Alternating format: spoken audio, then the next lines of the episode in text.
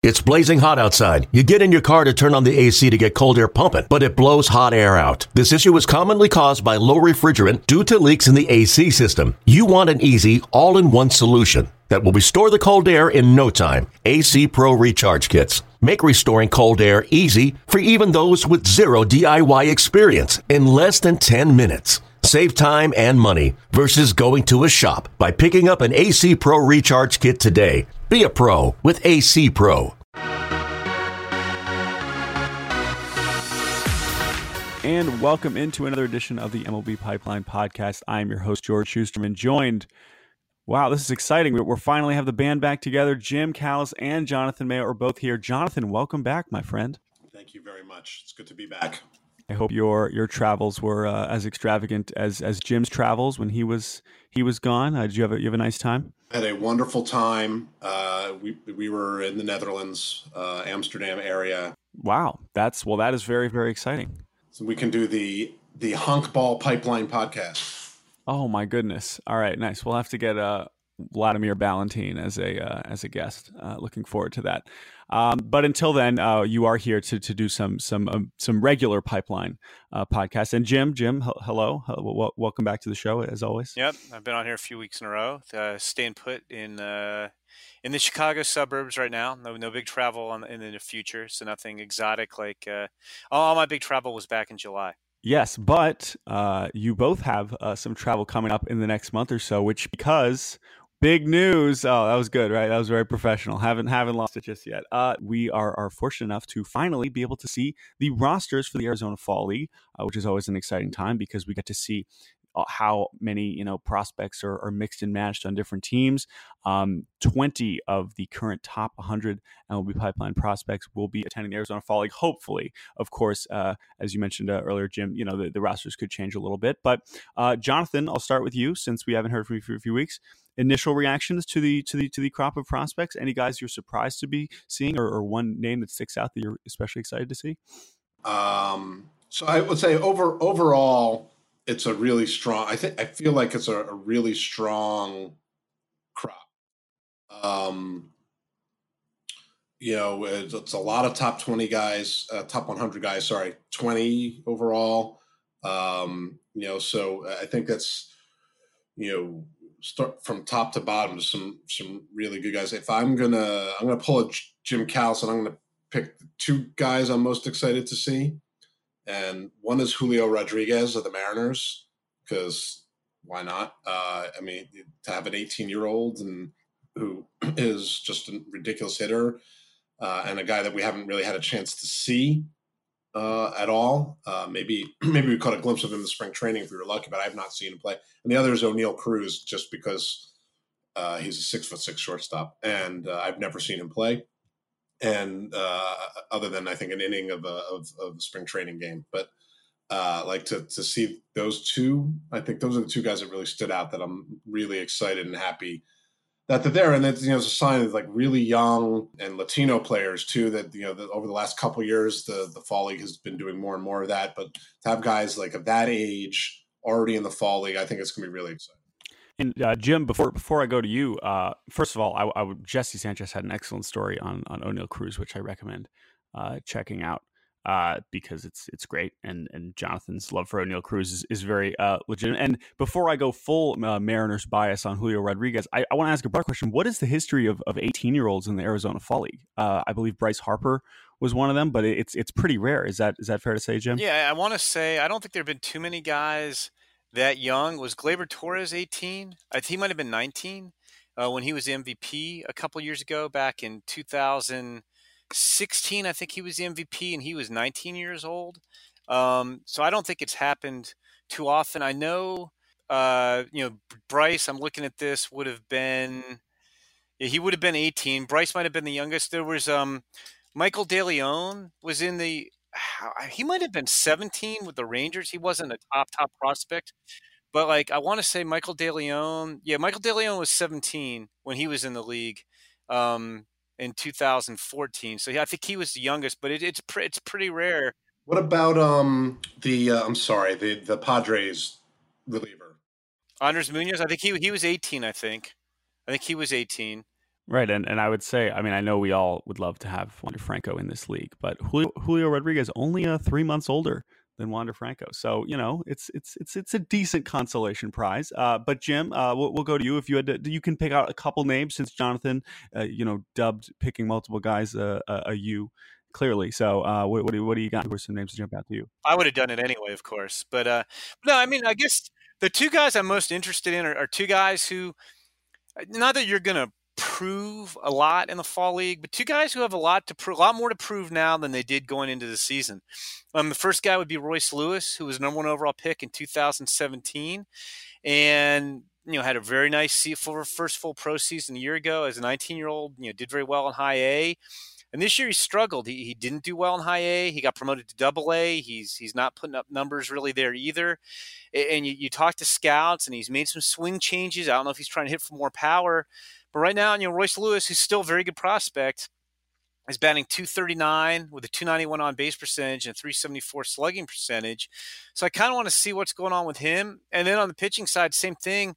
Year ago, you know, number two prospect in the league and the best pitching prospect in baseball was Forrest Whitley. I, I think at this point we all thought he'd be ensconced with the Astros.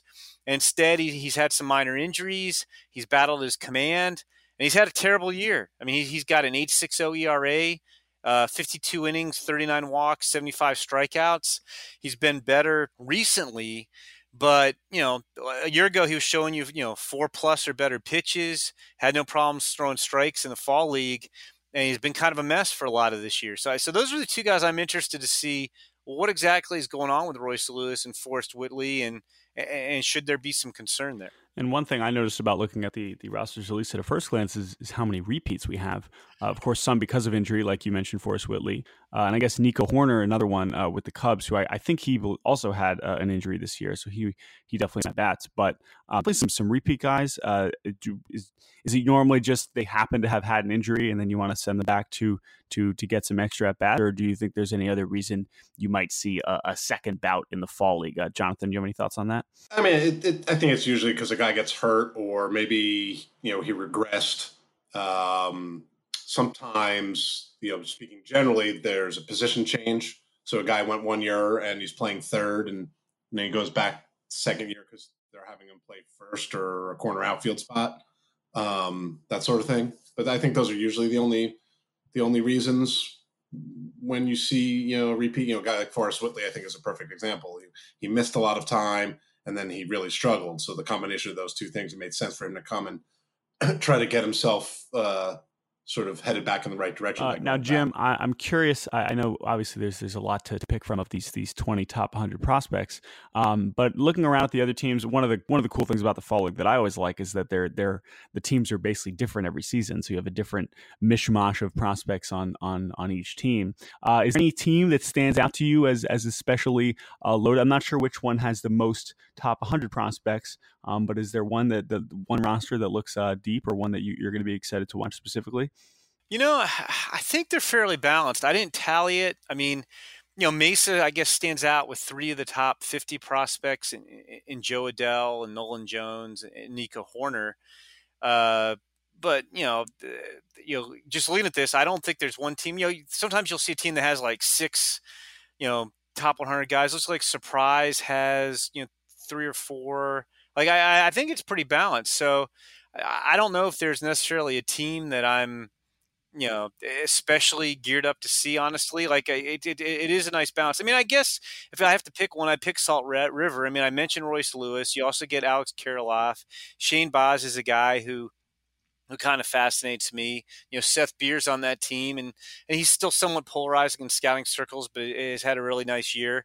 So I guess they'd be one team that, that stands out. And I mean, but you could easily say, I mean, Peoria, you, you, I mentioned Forrest Whitley. You got Jarred Kelenic, You guys mentioned Julio Rodriguez. Oneil Cruz is on that team.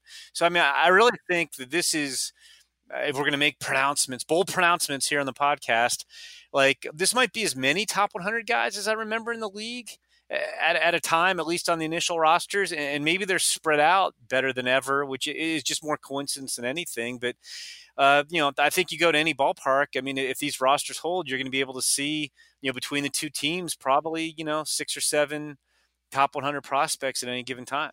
And Jonathan, uh, I know the Arizona Fall League is normally more hitter heavy in terms of the prospects, and you can tell uh, by looking at the the 20 guys uh, out of the top 100. I believe only three of them are pitchers uh, if I'm seeing this correctly, for so Daniel of the Royals and Shane Baz, who Jim just mentioned. So let's give some love to some pitchers that we might be seeing down in Arizona. Uh, any of those three? I mean, Jim talked about Whitley already, but between Lynch and Baz, or maybe some some of the other arms that we might be seeing down there, any, any pitchers you're you're excited to see? Yeah, I mean, you know, Lynch, the, the two very different pitchers, the two other top 100 guys. Uh, I, I I'm excited to see Lynch uh, because I think had he not gotten hurt, um, I don't know that he'd be going. You know, just because of the innings, and he probably would have made it up to Double A. he he uh, you know he he pitched well. You know, in, in the Carolina League once he he came back, uh, he seems fine. So he's making up for lost things. I think you know he's just kind of guy who carves up hitters, and I think he he will do well in the fall league uh, because he keeps hitters off balance. Uh, Shane Baz is interesting because I'm a little surprised, uh, you know, to see a guy who's only been in low A. Granted, he's been very good, um, but he hasn't reached his innings limit. Uh, I'm guessing if they want to try to get him up to like close to 100 innings, he's at 75 right now. So I, I think it's great. I I can't remember a time where you had a guy sort of at this stage of his development, um, in terms of like what levels he's he's pitched at uh, go to the fall league. So I think it'll be interesting. It'll be a, a good learning experience to see how he fares against a, a, much higher level of of hitter than he's faced so far. I wonder if part of sending him there, Jonathan, is because you know this is his third year of pro ball. You know the he's with two organizations that handle high school pitchers very carefully. Uh, you know he spent his first year, first two years in pro ball, in rookie ball, so he hasn't pitched a lot of innings. You know he's he is twenty. Um, so I wonder if that's part of it too. You know, they didn't send him to full season ball until May this year. They avoided the notorious cold weather in the Midwest League for the first month. So I'm going to go out on a limb and guess that this was part of the developmental plan for him all along to build up his innings. And now, what is his third season in pro ball? Yeah, but uh, which which I get, but it it still is. Yes, I know it's his third season, but he's he's not pitched above the Midwest League. Um, you know, so I mean, there aren't. I don't know what other opportunities there would have been. What they could send him to Australia, I guess. Um, you know, like I don't. You know, there aren't that outside of instructs, uh, which the Rays. I don't remember how much they do or don't do. Like there may not be that many opportunities for him to get extra innings. It, it'll be a really good test for him, and it'll be exciting to to to see him because he clearly took a step forward. You know, in his first year with the the Rays. Um, but he only made 16 starts. So um, that, that it'll be fun to, to see him throw. A couple pitchers that, that stand out to me, and this is kind of putting you guys on the spot here. And forgive me, uh, which which one of you guys does the Mets list, or is that Mike? Because that would be funny. That's Mike. Oh well, there you go. Well, I'm still gonna. I'm. That's okay. I did. I did the Mets a year ago, so I can pretend like I'm well versed. So obviously, uh, this this summer the Mets traded uh, two of their best pitching prospects in Anthony Kay and Simeon Woods Richardson to the Blue Jays for Marcus Stroman, but they are sending, I arguably, I guess they're their two next best pitching prospects in David Peterson and Thomas Szapucki. Uh, so those guys kind of stand out for me as seeing like, all right, well, we traded away Kay and, and, Richardson, but but are these guys maybe the next guys that we could see at the big league level with the Mets? Jonathan, do you have any thoughts on those two? Yeah, I mean, I, I mean, I think Peterson is is definitely knocking on the door. Uh, you know, he was in Double A this year and was just okay. Um, he's over 100 innings uh, after having a really good first full season. So I think this could be a stepping stone. Uh, I'm guessing the Mets are hoping that he'll contribute next year uh, at some point, and this could help him get ready for that. So I think there, you know, there's you know the reason for that. Szapucki is you know incredibly frustrating just because he missed you know he missed all of 2018 uh, he had a shoulder impingement that you know sort of forced him off the field for some of 17. So he's just not pitched a lot, but he still made it up to Double A this year. He's had a, you know a good year, but he's only thrown 61 innings. So I think you know he's making up for innings, and again, sort of getting him back on schedule. He's he is he's only 23 still, but uh, you know it, it it's two left-handers who I think they're hoping can contribute you know, I could see Peterson maybe being given a shot early on. Obviously, depending on what's going on at the big league level, because they have stacked rotation. And Szapucki, if he stays healthy, could be ready to contribute the second half. Um, so uh, you know, we'll see what happens. Yeah, you know, looking at pitchers, you know, and you're right. You know, as we talked about, you know, teams usually don't send pitchers there unless they've missed some time with a with a non arm injury or, or, or, whatever, suspension, whatever. But a couple of teams I covered that have some interesting pitchers going there. The, the Red Sox are sending their two best pitching prospects, Bryan Mata and Tanner Houck. Uh, you know, Mata made a lot of strides this year. Uh, Houck could wind up in Boston's bullpen next year, although I think some of the people in their organization still look at him as a starter. Um, you know, Mata was a guy who was in the futures game two years ago. And then the Dodgers are sending a lot of quality arms. You know, Mitchell White has got electric stuff when he's on. Uh, Gerardo Carrillo is a guy with a mid 90s fastball with heavy sink. And then they got Marshall Kasowski, who relies almost solely on his heater. And it's like 92, 97, and it seems like it rises at the plate. It's, it's got that illusion, and he's averaged almost 15 strikeouts per nine innings throughout his pro career. So he'll he'll be another interesting one to watch. Those are, are some of the teams that I cover where I, I, I bore down on their pitchers, um, and they have some interesting arms that are that are going there. All right, we're going to do do a little bit of rapid fire here before we move on to our second topic of the day. I'm just going to throw out some data that I see on the rosters here that are, that are very intriguing. Uh, Jonathan, I'm going to hit you with the trio of outfielders, and you can you can pick uh, the one that you're most intrigued to see.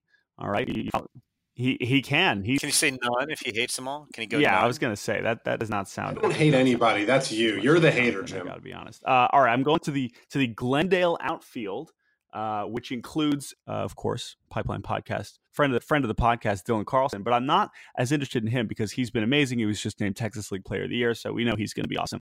Um, but a couple other high draft picks uh, here: Stuart Fairchild, second rounder from the Reds, and then three first rounders uh, from 2017 2016: Jeren Kendall of the Dodgers, Tristen Lutz of the Brewers, and Blake Rutherford of the White Sox. All guys who've kind of had some up and down pro careers, uh, still some stuff to prove. Any of those guys to see if they can kind of take a step forward and and and reestablish their prospect status. Um, Jonathan's gonna say he hates all three guys. So I don't hate all three guys. I do not. Um, can I pick Dylan Carlson still? Uh, no. I. You know what? I uh, and maybe it's just because I've talked to Blake Rutherford a few times uh, over over the last couple of years, uh, and I I like talking to him. Um, that I am I I'm hoping that he does well. Uh, the problem is that the power has just not shown up at all, nor has any real semblance of plate discipline. Like last year, he looked like he took like a and Jim does the White Sox list. So, but it, it, I felt like he, he took a, like a moderate step forward. I'm like, okay, maybe he's starting to figure things out. He's still young, you know. He's only 22, which is funny to me because when he was drafted, everyone you know was always old, you know, the whole ageism thing with high schoolers. But he's not driving the ball, so I'm maybe the fall league will give him some confidence if he can get going. You mentioned before how it's a hitter friendly league, but if he can do well there, even if he goes back to to double A, uh, maybe it can click a, a little bit for him. Uh, so of those three, that would be the guy that I'm like, I want to sort of quietly root for when I'm out there. I won't. I'm not without rooting for them. I, I was just going to. That wasn't very rapid fire, by the way. Sorry. I, I, would pick Tristen Lutz there. I do the other two organizations, and Jeren Kendall's a guy I thought was a steal in the draft a couple years ago, and he hasn't hit either. So I, I will, I will chime in with Tristen Lutz if I have to pick as to which guy I'm most optimistic about among those three. And then we'll do, we'll do one more. Uh, uh, potpourri of. I'm looking around. I'm looking around. I'm seeing. Okay, let's talk about Peoria here. And uh, I'm not not going to ask you about any Mariners. Now, Jim, you did just mention uh, a few Red Sox pitchers, uh, but we'll be seeing Jarren Duran in the in the fall league, who we also saw uh, at the Futures game. So. Jarren Duran, uh, who you know, we definitely talked a lot about uh, going into the futures game. Hudson Potts is is is I've always found him interesting. He was a first rounder, and then uh, another another Padres uh, prospect, Luis Campusano, who's really come on uh, this year in the California League. So, any of those guys uh, stand out to you? Uh, Campusano, a, a, high school catcher pick uh, from a few years ago, which is always kind of a, a dicey profile. Uh, any of those, and then, then, then we'll go to you, Jonathan. I'll give you more time to, to pick between this this group. So you should you should have gone Owen Miller, and then you would you would have confronted me with three guys who who I really like who are not on the top 100 list. Mm. Um, okay, well I'll throw. But, uh, go ahead. We can throw Owen Miller in there. I'm altering your question. I yeah, to, to me, it's tough because Campusano is a guy who I've had people ask me why isn't he on the top 100. People in baseball say, you know, that guy should probably be knocking on the door to your top 100 prospects list. Um, and he's pretty close. He had a really nice year, made a lot of strides offensively and defensively in the Cal League. So I would probably pick him. Other than the flip side of it is Jarren Duran, you mentioned the futures game. I don't know too many guys who are seventh round pick one year in the futures game the next year and he's already reached double A and he's hitting 307 with with 44 steals and 35 extra base hits.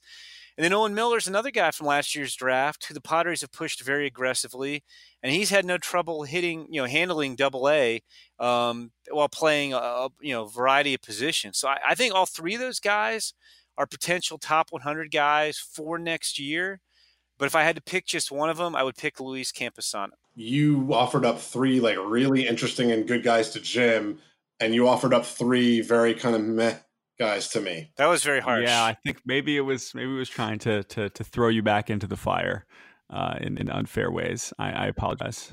I mean, really? Uh, well, no, now don't apologize. I mean, um, yeah, I mean, I, I like all I like all of them. Uh, I, less so Hudson Potts. I, I would probably take Jarren Duran just because I'd like to see more of him. Uh, you know, for the for the reasons that Jim sort of laid out, just this kind of under the radar guy who uh, jumped up, you know, with a, a, really good performance in his first full full year and reaching the upper levels, and kind of went from an interesting college performer to uh, really seemingly like a, perhaps an everyday outfielder with a ton of speed. So it'll be fun to see him on a regular basis. Right, and especially as a guy who who you know was torching the lower levels and then started to struggle once he hit Double A, will be nice to see him get extended looks against some advanced competition. All right, uh, we could talk fall league forever, and I'm, obviously we will continue to over the next uh, month and a half or so. But uh, we do uh, want to get to some 2020 draft stuff because uh, last week Jim and I talked about the top 15 high school uh, draft prospects for 2020, and then we also now got the top uh, college 2020 draft prospects top 15. So uh, I know I know we got, a limited time here, but I do want to touch on some of these guys. So Jonathan, I will start with you uh, on this list. Um, what was what was the kind of process? We, last week we talked uh, about how this is seemingly a, a stronger uh, overall crop uh, than, than in the past. But where where are the strengths and weaknesses of this college draft class that you that you see? Yeah, this is always interesting. I like that Jim does this because over the summer. Um, I, will see high school guys, especially with the PDP league. Uh, you know, both Jim and I actually laid eyes on the high school guys for a longer period of time. I haven't seen uh, any of these guys, uh, you know, any of the college guys. Um, I think it's a good mix. Uh, you know, um, I still remain surprised when there are position college hitters near the top of the list, but again, there are. Um, I think the guy that stands out to me uh, and again, mostly because I remember from his high school days, is Garrett Mitchell um, from UCLA.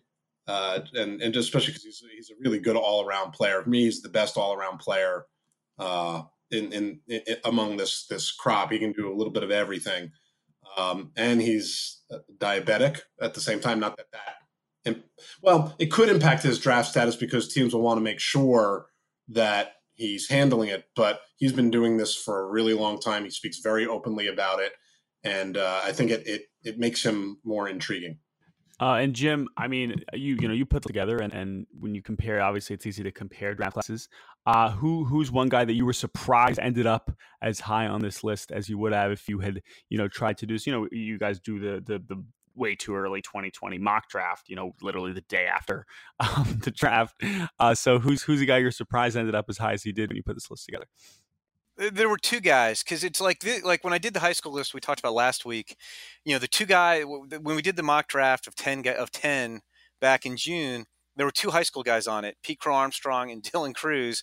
I think Pete Crow Armstrong wound up number six and Dylan Crews wound up number 15 on the revised high school list because a lot changes with the high school guys. And the college list, for the most part, held together. The eight guys who were on the mock top 10 are pretty much still on this list in roughly the same order, maybe some slight tweaking. But the, the two guys who, especially when I started making calls, that I kept hearing, hey, you need to have these two guys on your list. One was Nick Gonzalez of New Mexico State. He's the Division One batting champ, ranked second in ops, had a great year. And I think anybody who plays in New Mexico, there's always some skepticism because of the altitude and how easy it is to hit those places.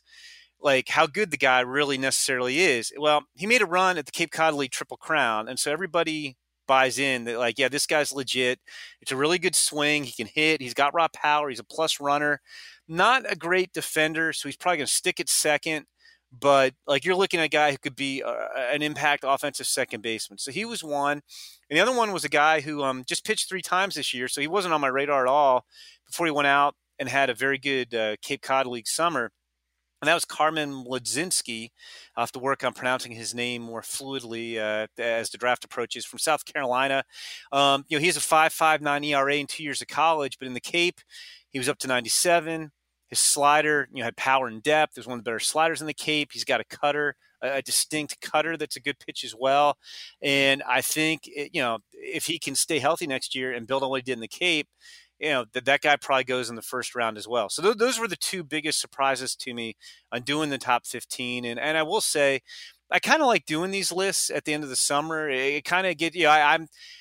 I guess it's cooled off a little bit now, but uh, when I was working on them, you know, things had slowed down for us a little bit. Like I, I was getting kind of, you know, excited about the 2020 draft, which which might be our best draft in about nine years, you know, since that 2011 crop. And so we'll we'll wrap with one more question here uh, on this list, uh, and I'll ask each of you to pick one guy outside of the top five that you could see going in the top five if everything goes right. So I know this is this is a tough toughest one here, but but you know this is why you guys get paid the big bucks is to answer questions like these. Okay. If pick someone outside of the top five that you could see being drafted in the top five, Jonathan, are you ready? Okay, Jim. I am not. Um, but I can go first. That's okay, fine. I mean, and you we're always... the list, so now I'm I'm picking one. I need to deliberate. Please continue. Okay, so are we are we are, are we picking a guy who's going as one of the top five college picks or one of the top five overall uh, picks? Mm, what, well, what you... actually, you know what? That's that's fair. Since, since it is such a deep high school crop, I, that's probably unfair to, to push them all the way up to the top five. So uh, among the top five picks, like end up in, in the top five guys drafted. I will go, and and it's not my alma mater bias. I will oh, go with Cole it Wilcox. It no, it's is. not, and I'll tell you why. Because I'll go with Cole Wilcox at Georgia for two reasons. I think he he might have. You can argue that when he's on, he might have the best pure stuff of anybody on this list. Now he's more raw. His command and his polish isn't as good as the other pitchers on this list, but he's reached 100 miles an hour. He can show you a plus slider. He can show you plus changeup. And then additionally, if you're comparing to other pitchers on this list, you know Emerson Hancock had some physical issues and missed a couple starts last year. You know, JT Ginn had some physical issues. Tanner Burns had some physical issues. Mlodzinski, like I mentioned, missed most of the year. Wilcox has got a cleaner bill of health. So I think he's got perhaps the most upward mobility of anybody on this list. All right. Well, Jonathan, yeah. I mean, we, we, we knew he was going uh, with the Bulldog there. So, okay. Uh, yeah, really? I mean, I didn't even know why you even asked him. Um, you could have just answered for him. Um, well, I want to know who you. I want to know who Jordan thinks you're going to pick, Jonathan. Then, but before Jonathan picks, Jordan, there's nobody from my alma mater on this list. You you you tell us who Jonathan's going to pick. Uh, uh, will you believe me? I'll guess in my head. I don't want to. I don't want to influence. I will be. I will be honest with you if you are right. It's not like I will change just because you. Okay, yeah, we, we won't let you influence Jonathan. Okay, I'm going to guess that you are going to pick JT Ginn. No.